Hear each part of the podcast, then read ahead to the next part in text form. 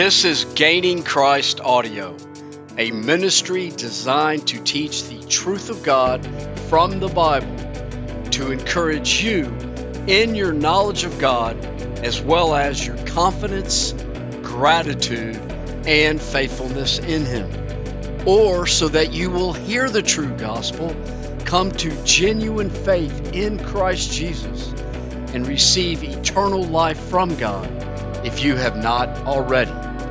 Welcome and thank you for joining us. In this podcast, we will biblically answer this very important question What is a Christian? What is a Christian? Again, this is an excellent and hugely important question. Some would say, why is that so important? Well, a few reasons very quickly. Number one, because it's imperative that people know the truth of God. Because if you care, you must know that eternity lies in the balance. And there are many false teachings in our world, even many claiming to be Christian, that mislead people away from the truth and away from God, actually. Secondly, because the Bible encourages people to be diligent to confirm whether or not they're actually a, a Christian. Second Peter chapter 1 verse 10, Peter writes that. And thirdly, sadly, because according to Jesus and other places in the Bible and current statistics and analytics, the majority, a great majority of people who actually think they're Christian, meaning they think that they have eternal life, forgiveness of sins, and they will go to the kingdom of heaven, are not actually a Christian at all. This is dreadful. This is like me for many years of my life when I presumed I was a Christian because I understood some information when yet I was not. Which means that many people claiming to be Christian are currently living with a false sense of security and they need to hear the truth. And fourthly, so that people can understand what is expected of them if they do become a Christian, if they're not yet one. Jesus says, Count the cost if you want to follow me and receive my benefits. And then, fifthly, to encourage you, if you are a Christian, on what you are and whose you are and the beautiful call that God has placed on your life.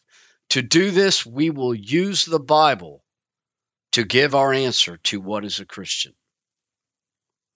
We must answer, though, what is not a Christian.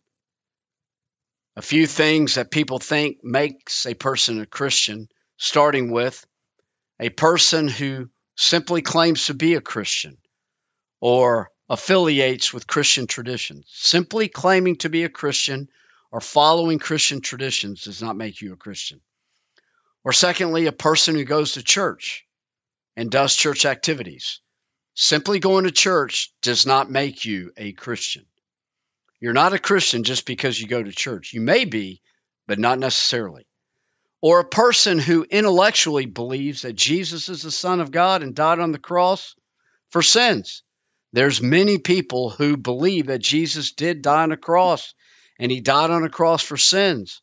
And they think that he is the way or a way to salvation. And they believe that's true, but that does not make a person a Christian. Fourthly, a person who has said a prayer and invited or asked Jesus in their heart. They recited the sinner's prayer. This is very misleading because simply saying a prayer or requesting Jesus to do something does not mean that you are actually receiving that which you are requesting and inviting Jesus to do. Christianity is far more than this. Or Christianity is is not a person who's had an emotional feeling when they hear the gospel. Sometimes people say, Oh, I heard the gospel. I just had this feeling inside. So I must now be a Christian. Not necessarily. Or a person who's been water baptized in the name of Christ. This does not make you a Christian. There's many people who've been baptized in water in the name of Jesus who are not actually Christian. Nor are you a Christian simply because your parents are Christian. That doesn't make you a Christian. People think you're a Christian automatically if your parents are Christian. This is not true. There's nowhere in, nowhere in the Bible is that stated. While the the things mentioned may be good in themselves, these things alone do not make a Christian. And many people are led astray and led to believe they are Christians from some of these items and more. But a Christian, according to the Bible, is far more than what we've already stated. So, again, what is a Christian? Well, as you may know, this term Christian, Christianos in Greek, was not a term used when Jesus was on the earth or before. It came about several years later in the city of Antioch when believers in Christ or disciples were first called Christians, Acts 11, verse 26. Prior to this, those who followed Jesus, believed in Jesus, were known as followers of the way. A Christian, therefore, Christianos, is a follower of Christ, a disciple of Jesus. This is important that we understand that a Christian is a disciple because Jesus told his apostles in Matthew chapter 28, verse 18, go and make disciples of all the nations. A Christian is a disciple. To understand what a Christian is, we must understand what a disciple is. And generally speaking, a disciple is a person who believes and follows and spreads the teaching of their master.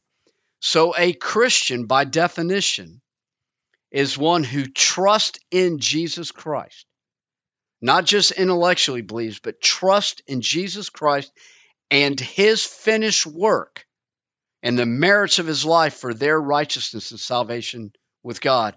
And furthermore, follows Jesus Christ means they that this person will do what Jesus teaches and then subsequently will spread the teachings of Christ in various ways as they're called throughout their life.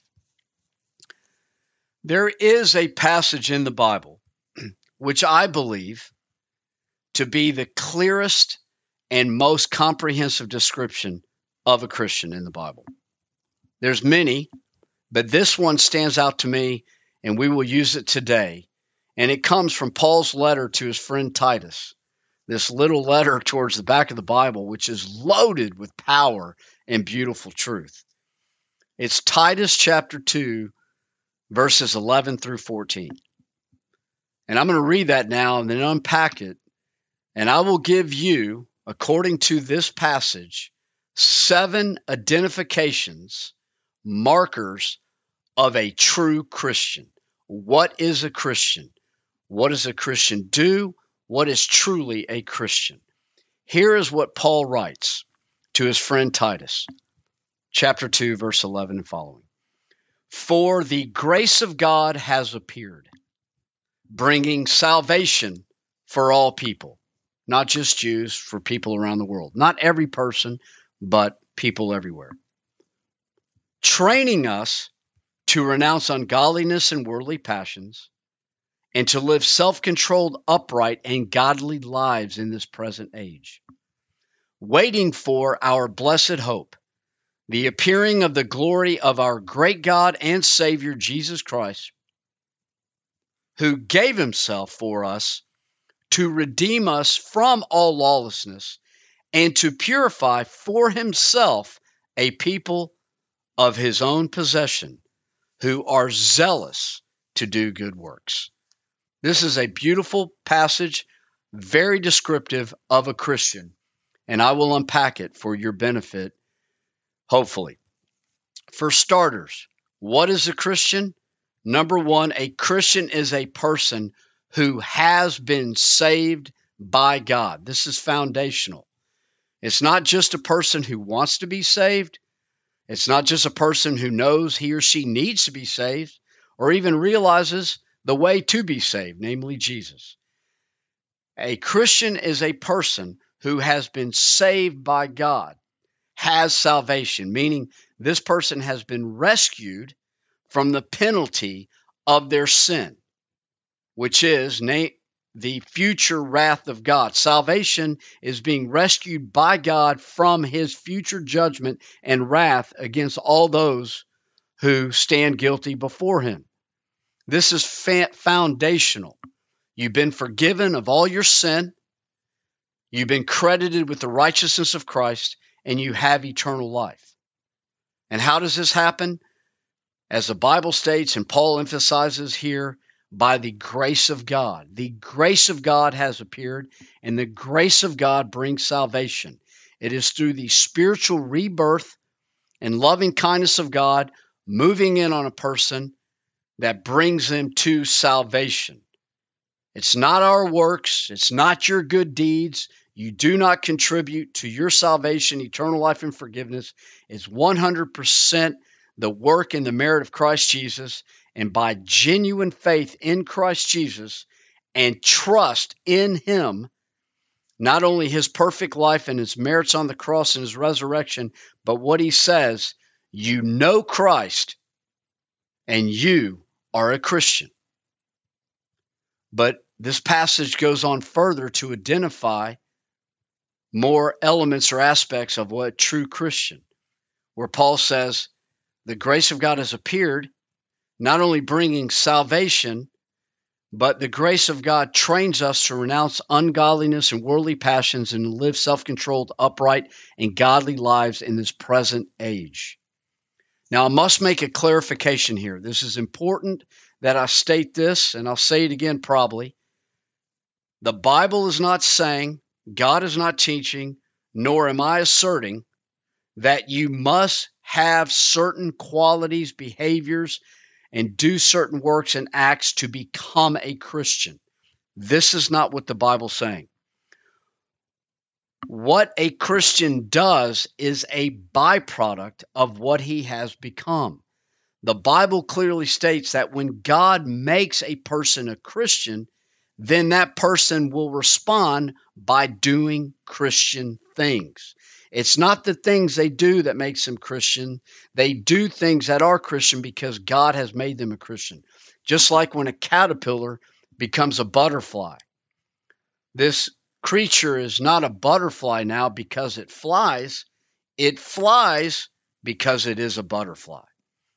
And so there are behaviors that a Christian will do because God's grace and salvation will impose these behaviors on a person. So, secondly, a Christian is a person who has turned from sin and renounces sin throughout their life. This is hugely important to understand this. God's grace is training us to renounce ungodliness in repentance. When a person is truly saved and becomes a Christian, repentance is the first move where he or she turns away from sin which they have been enslaved to.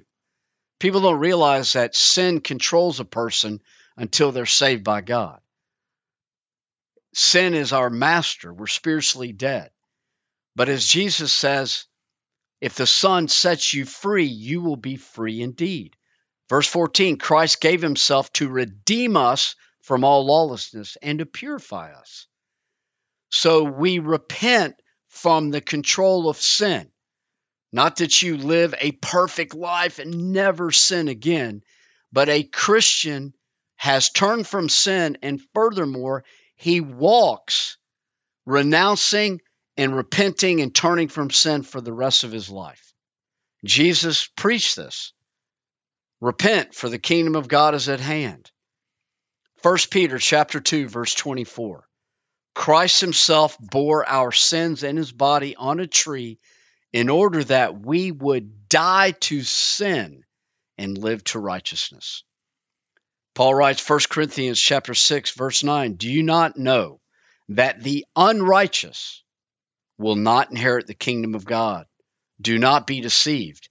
And as he writes in Galatians in chapter 5 verse 19 and following, the works of the flesh, of the sinful nature are evident sexual immorality, impurity, lust, idolatry, sorcery, enmity, strife, jealousy, fits of anger, rivalries, dissensions, divisions, envy, drunkenness, orgies, and things like these. I warn you, as I have warned you before, that those who do such things will not inherit the kingdom of God. Why? Because when God takes you over and saves you, His grace causes you to turn away from these behaviors.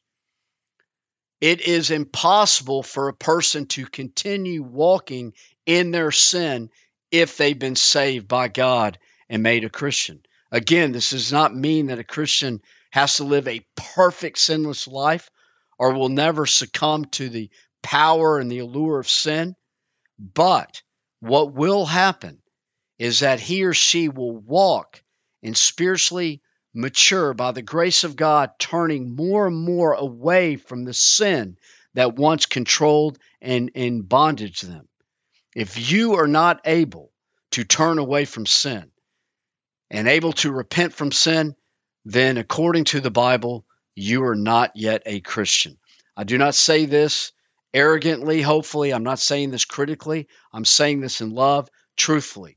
Because when God saves a person, when God's grace moves in, which is the cause of a person becoming a Christian, a follower of Christ, he follows Christ in turning away from his sin. And as that person goes through life, they will continue to repent and renounce and desire sin because their life is being changed by God.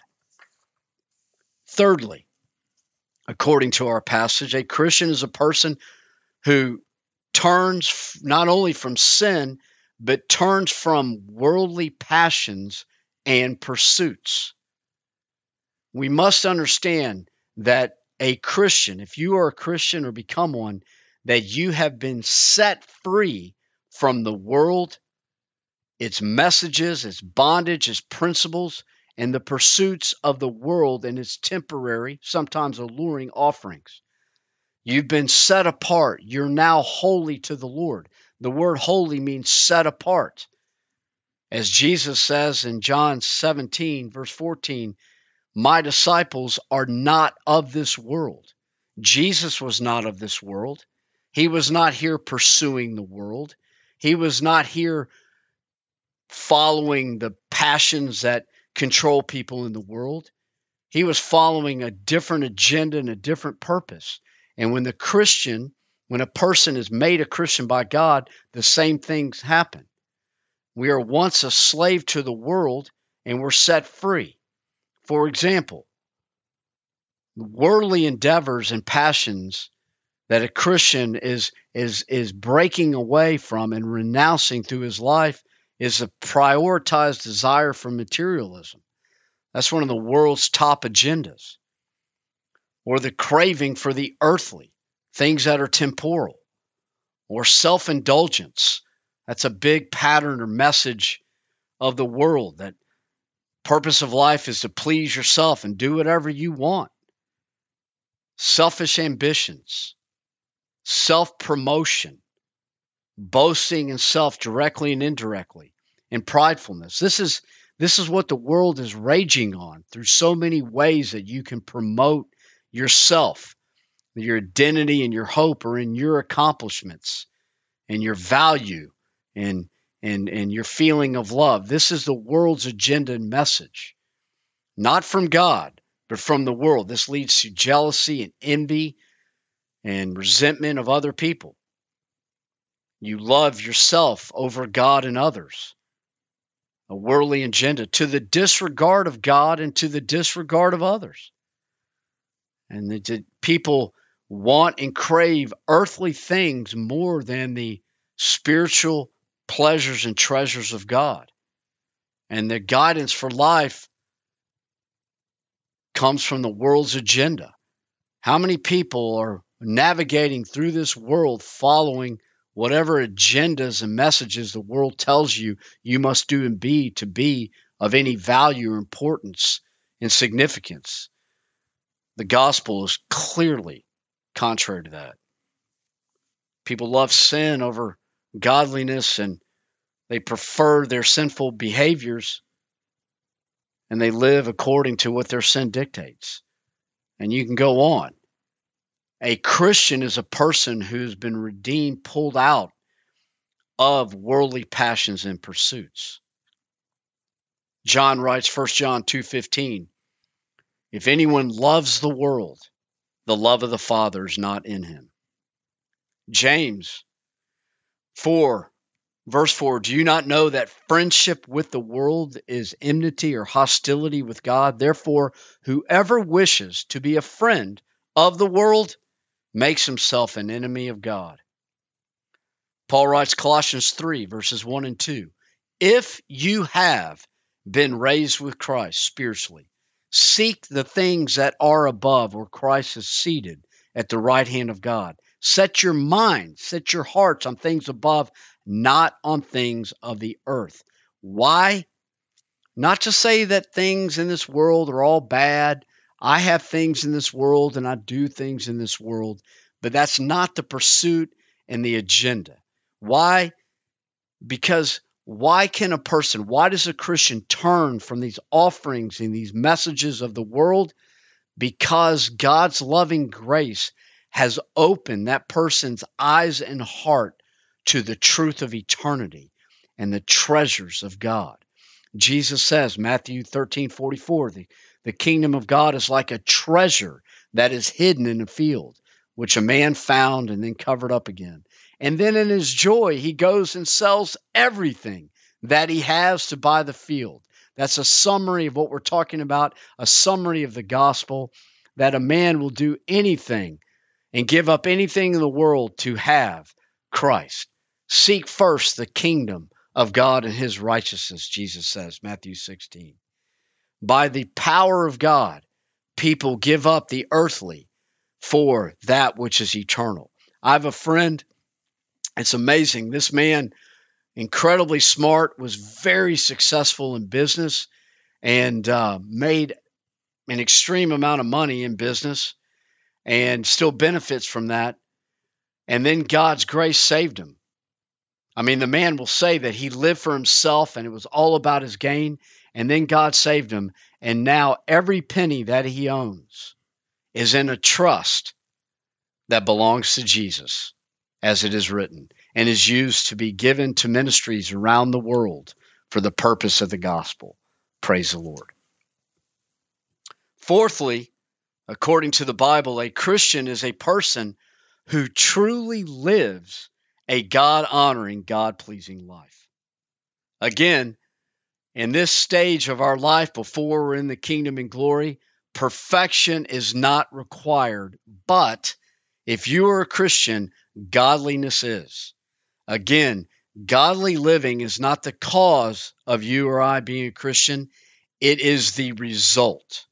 The grace of God brings salvation, and the grace of God trains us to renounce ungodliness and worldly passions and to live self controlled, upright, and godly lives in this present age. Why? Because this is what God wants you to do.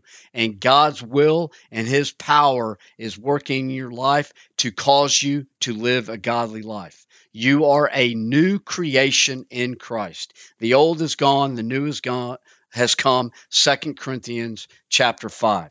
One of the biggest lies of Satan, which crushes people and significantly hampers and hurts the church is that Satan wants to tell you, yeah, you're a Christian, but don't expect that you can actually live like one. You're not able to do good. I mean, you're just a sinful scumbag, and all you have is forgiveness, and one day you'll go to heaven. But don't, you can't actually walk in holiness and please God and turn from sin. I will say this, and the Bible certainly says this. If you cannot do godliness, if you cannot walk in God's righteousness and ways, then you're either super immature in your faith and you need some help immediately, and you need to get into a Bible believing, Bible preaching church as soon as possible, or you're entangled in some very deadly sins and you may sabotage what you think you have and you need to repent and you need help, or you're simply not yet a Christian. Jesus says in Matthew 7, verse 21, Not everyone who says to me, Lord, Lord, will enter the kingdom of heaven. Only he or she who does the will of my Father who is in heaven. you can say Jesus' name and believe in him intellectually all you want, and you can even expect that he's coming to get you on the last day. But as Jesus says, that doesn't mean that you're a Christian and you're really mine. Those who are mine will do my Father's will. Jesus says, Follow me.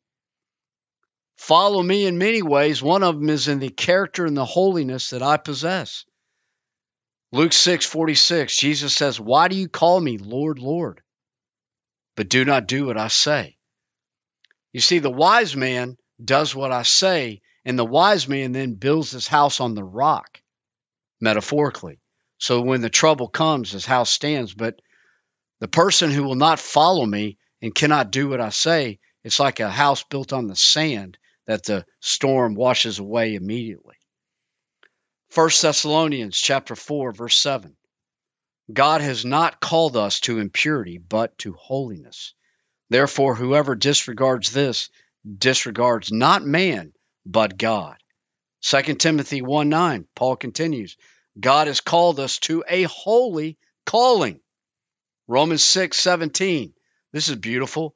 Thanks be to God, His grace, that you who were once slaves of sin, I can testify, have become obedient from the heart to a standard of teaching to which you are committed. And having been set free from sin, you have become slaves to righteousness. You were committed to a standard of teaching that is contrary to God's ways. You are a slave of sin. You become obedient to the standard of God, and you're now a slave of righteousness. Did you know that?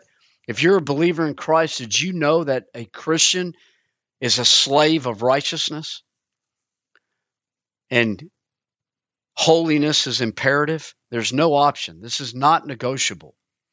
Christianity is not simply forgiveness of sins that gives you a free washing and then one day you go to heaven. It's a life takeover and a life change. And walking in holiness is an identification and a behavior of a true Christian. It's a byproduct of spiritual rebirth. It's not always easy to walk in holiness. Sin is very, very powerful at times. As the writer of Hebrews says, chapter 12, in your struggle against sin, you've not resisted to the point of shedding your blood, but there is an escape by the grace of God. It is God's grace that works in us. Live out your salvation with fear and trembling. Philippians 2, verse 13 For it is God who works in you both to will and to do according to his good pleasure.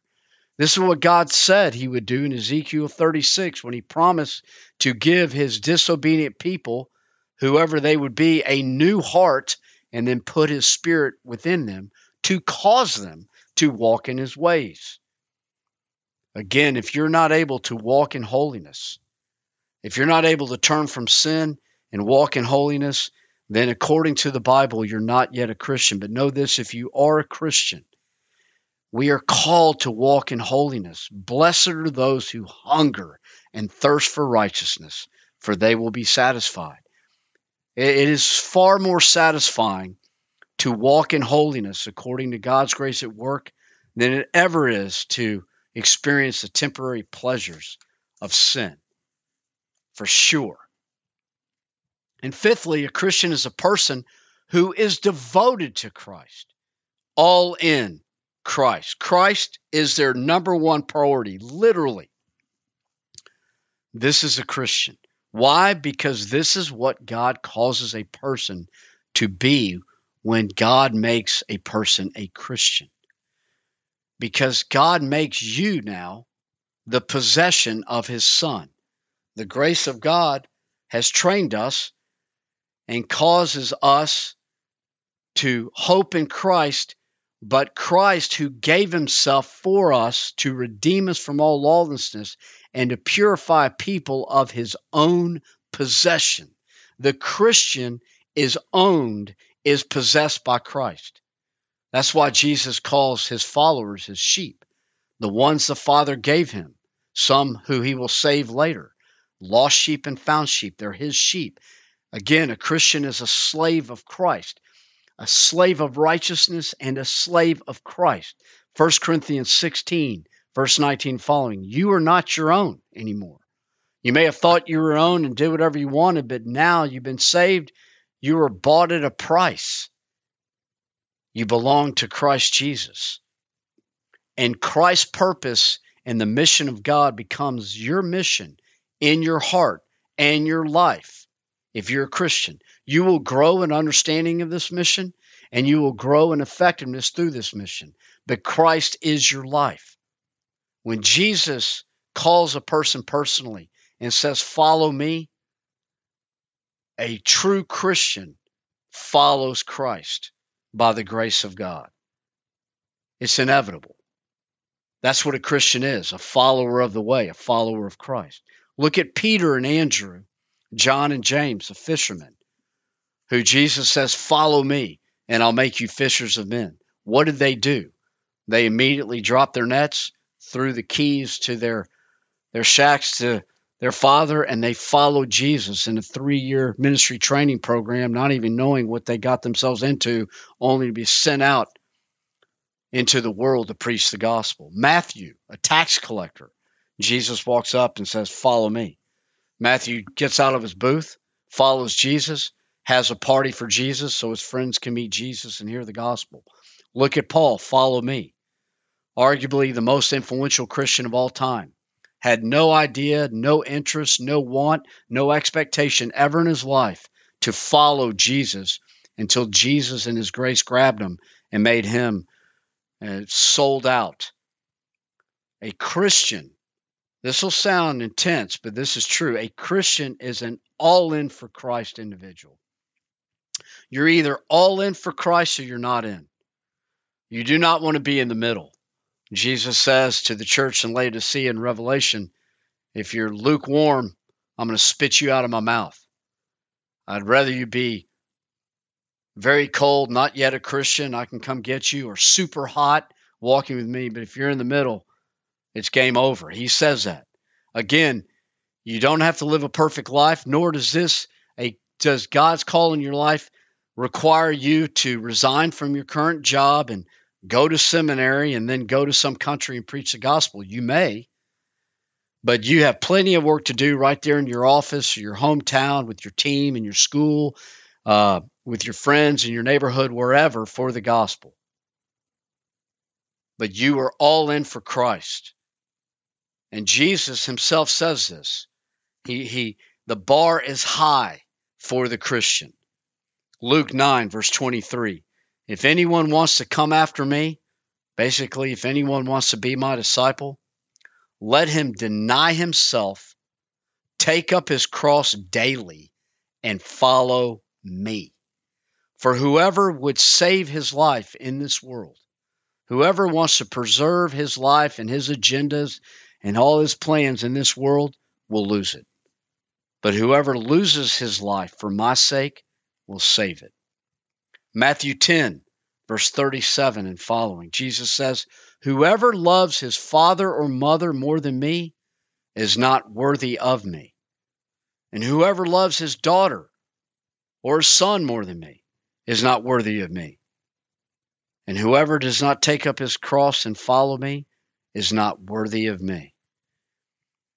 The Father's will for a Christian, a sheep of Christ, a saved person, when His grace invades them and He gives them spiritual life and sets them free from the control of sin and the darkness of the world and gives them a new heart and puts His Spirit in there inside of them, is to cause that person to love Christ more than anything in life, and that Christ would literally be in that person's heart and their life the preeminent one that they know.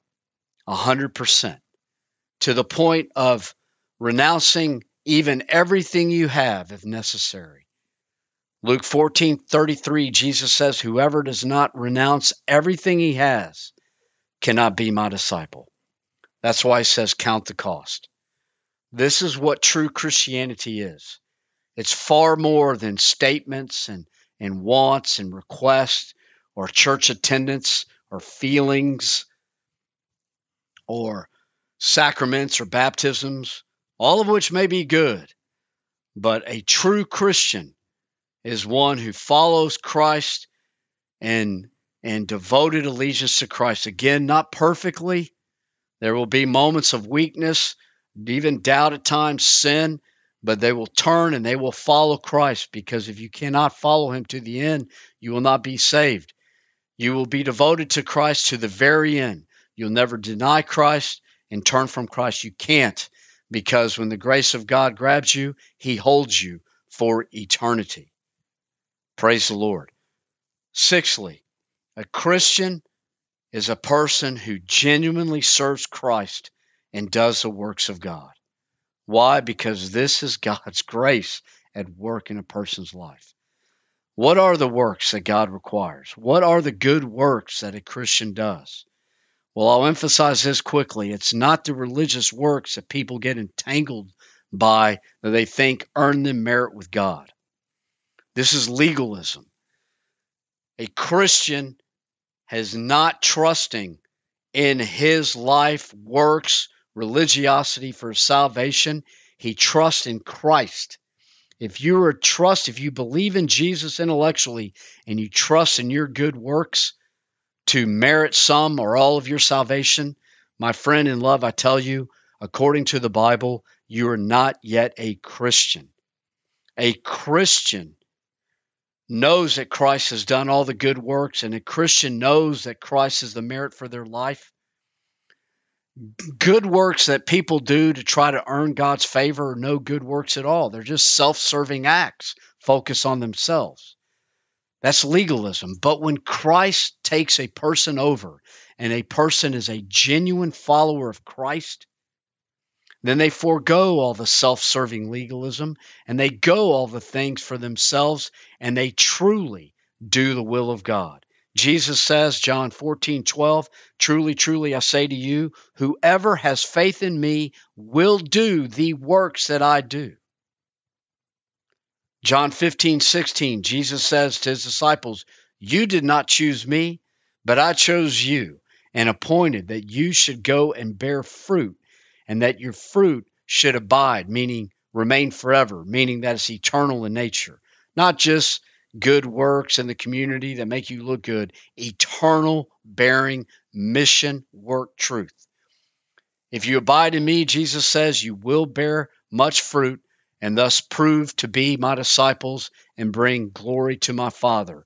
John 15. How does this happen?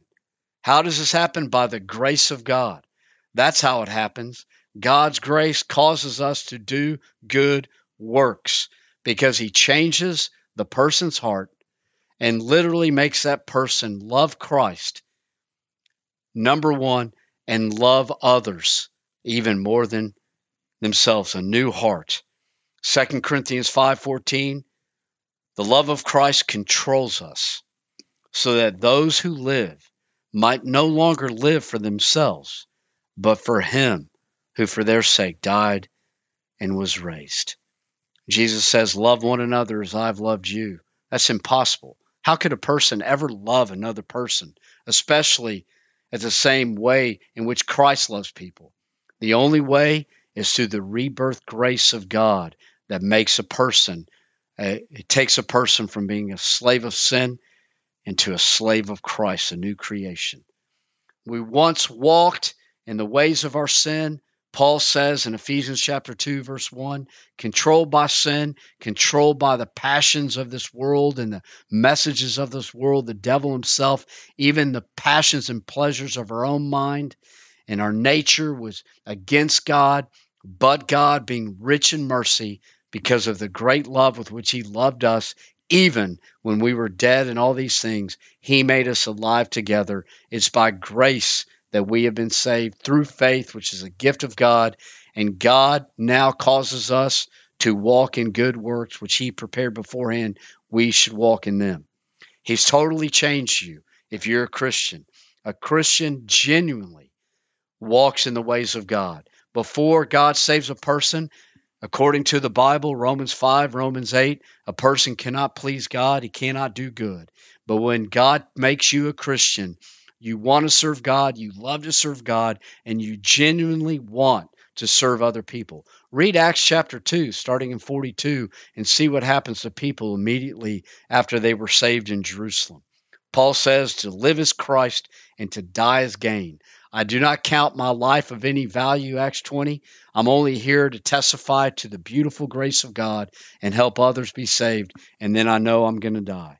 Serving God is the most satisfying activity there is for a person to do, and that's only understood by those who are truly engaged. And lastly, according to the Bible, a Christian is a person who is eagerly waiting for the return of Christ Jesus. Verse 13, we are waiting for our blessed hope, the appearing of the glory of our great God and Savior, Jesus Christ. Why would a Christian eagerly await the return of Christ? Well, because it's the climax of God's plan. and glory awaits that person. This is the hope of your life if you're a Christian. As Peter writes, 1 Peter chapter 1 verse 13, set your hope completely in the grace that will be brought to you at the revelation of Christ Jesus. And thirdly, because as the Bible says, Paul writes, our citizenship is in heaven. This is your home. The Christian lives in heaven spiritually now and will one day reside there. This is not our home. Earth is not our home. This is a temporary facility that will one day be completely destroyed according to the Bible. 2 Peter 3. Hebrews chapter 1. Our home, our citizenship is in heaven. And in heaven we will see God in all of his glory in Christ Jesus, our Savior. And if you are a Christian, then by God's grace in your heart, that which you most love is in heaven now, Christ Jesus. And you want Christ to return because you want to be with your Savior and your Lord. This is a Christian, one who loves and wants Christ. Even Jesus says that when he leaves, his disciples will mourn like a bride will mourn, waiting for the wedding day of her with her bridegroom. Just like women around the world are totally over the top focused on their wedding day when they get engaged, this is a picture of the heart of a Christian. You will share in the glory of Christ and you will see the glory of Christ and you will be with your King and your Lord and the one you love who loves you forever. Why? Because God has opened your eyes and now you know eternity. Truly, truly, I say to you, no one can see, understand, perceive the kingdom of God unless he's born again. And when he is, and God makes you a Christian, if he's not already, your eyes and your heart will move more and more and think more and more and crave more and more your Savior, your Lord Christ, and you will want to be with him whether it's through death, but especially in his return. When you canvass through the Bible and you look at those who loved God and knew the Messiah and were mature in their faith, they had two eyes, with one eye focused on the Messiah himself and the other eye focused on the kingdom. This is true for Abraham, David, Isaiah, Jeremiah, Paul, John, and all the rest. A true Christian wants to be with his Lord. The Bible gives a clear description of what it means to be a Christian. There's many false messages in our world that tell you otherwise, and there's false assumptions that people have. It's imperative that we know this. For your encouragement if you're a Christian, and for the analytics if you are not. Jesus says, Not everyone who says to me, Lord, Lord, will enter the kingdom of heaven. Only he who does the will of my Father who is in heaven. Many are going to say to me, Jesus says, on the last day when I return, But Lord, Lord, didn't we do all these things in ministry in your name? And I will say to them, many will say this, who are expecting Christ to return to get them. Away from me, I never knew you. you do not want to be that person. Be encouraged in who you are as a Christian and know what it means to be a Christian. It's not easy. It's not an easy life. There will be challenges and rejection and persecution promised, and you might even be killed for your faith. But rejoice and be glad, O Christian, because great is your reward in heaven. Praise the Lord. Thank you very much for listening. Spread the word of God.